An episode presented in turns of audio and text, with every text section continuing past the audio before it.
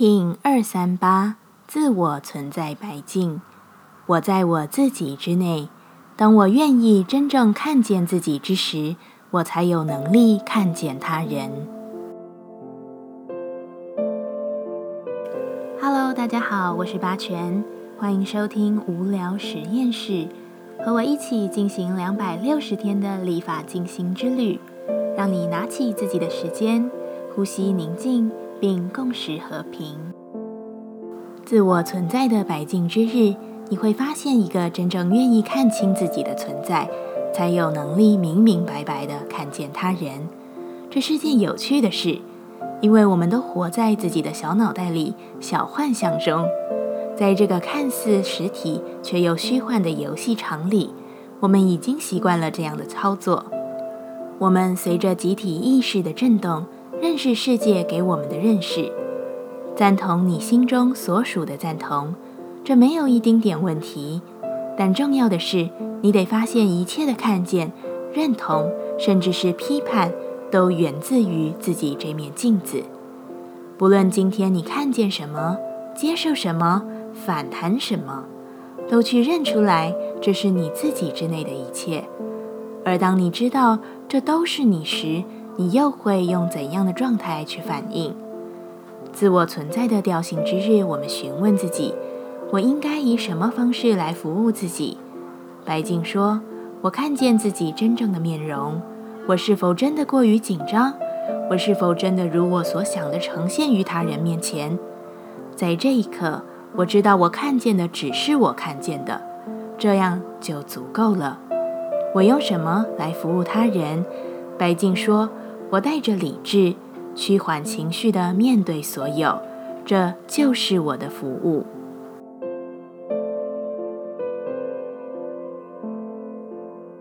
接下来，我们将用十三天的循环练习二十个呼吸法。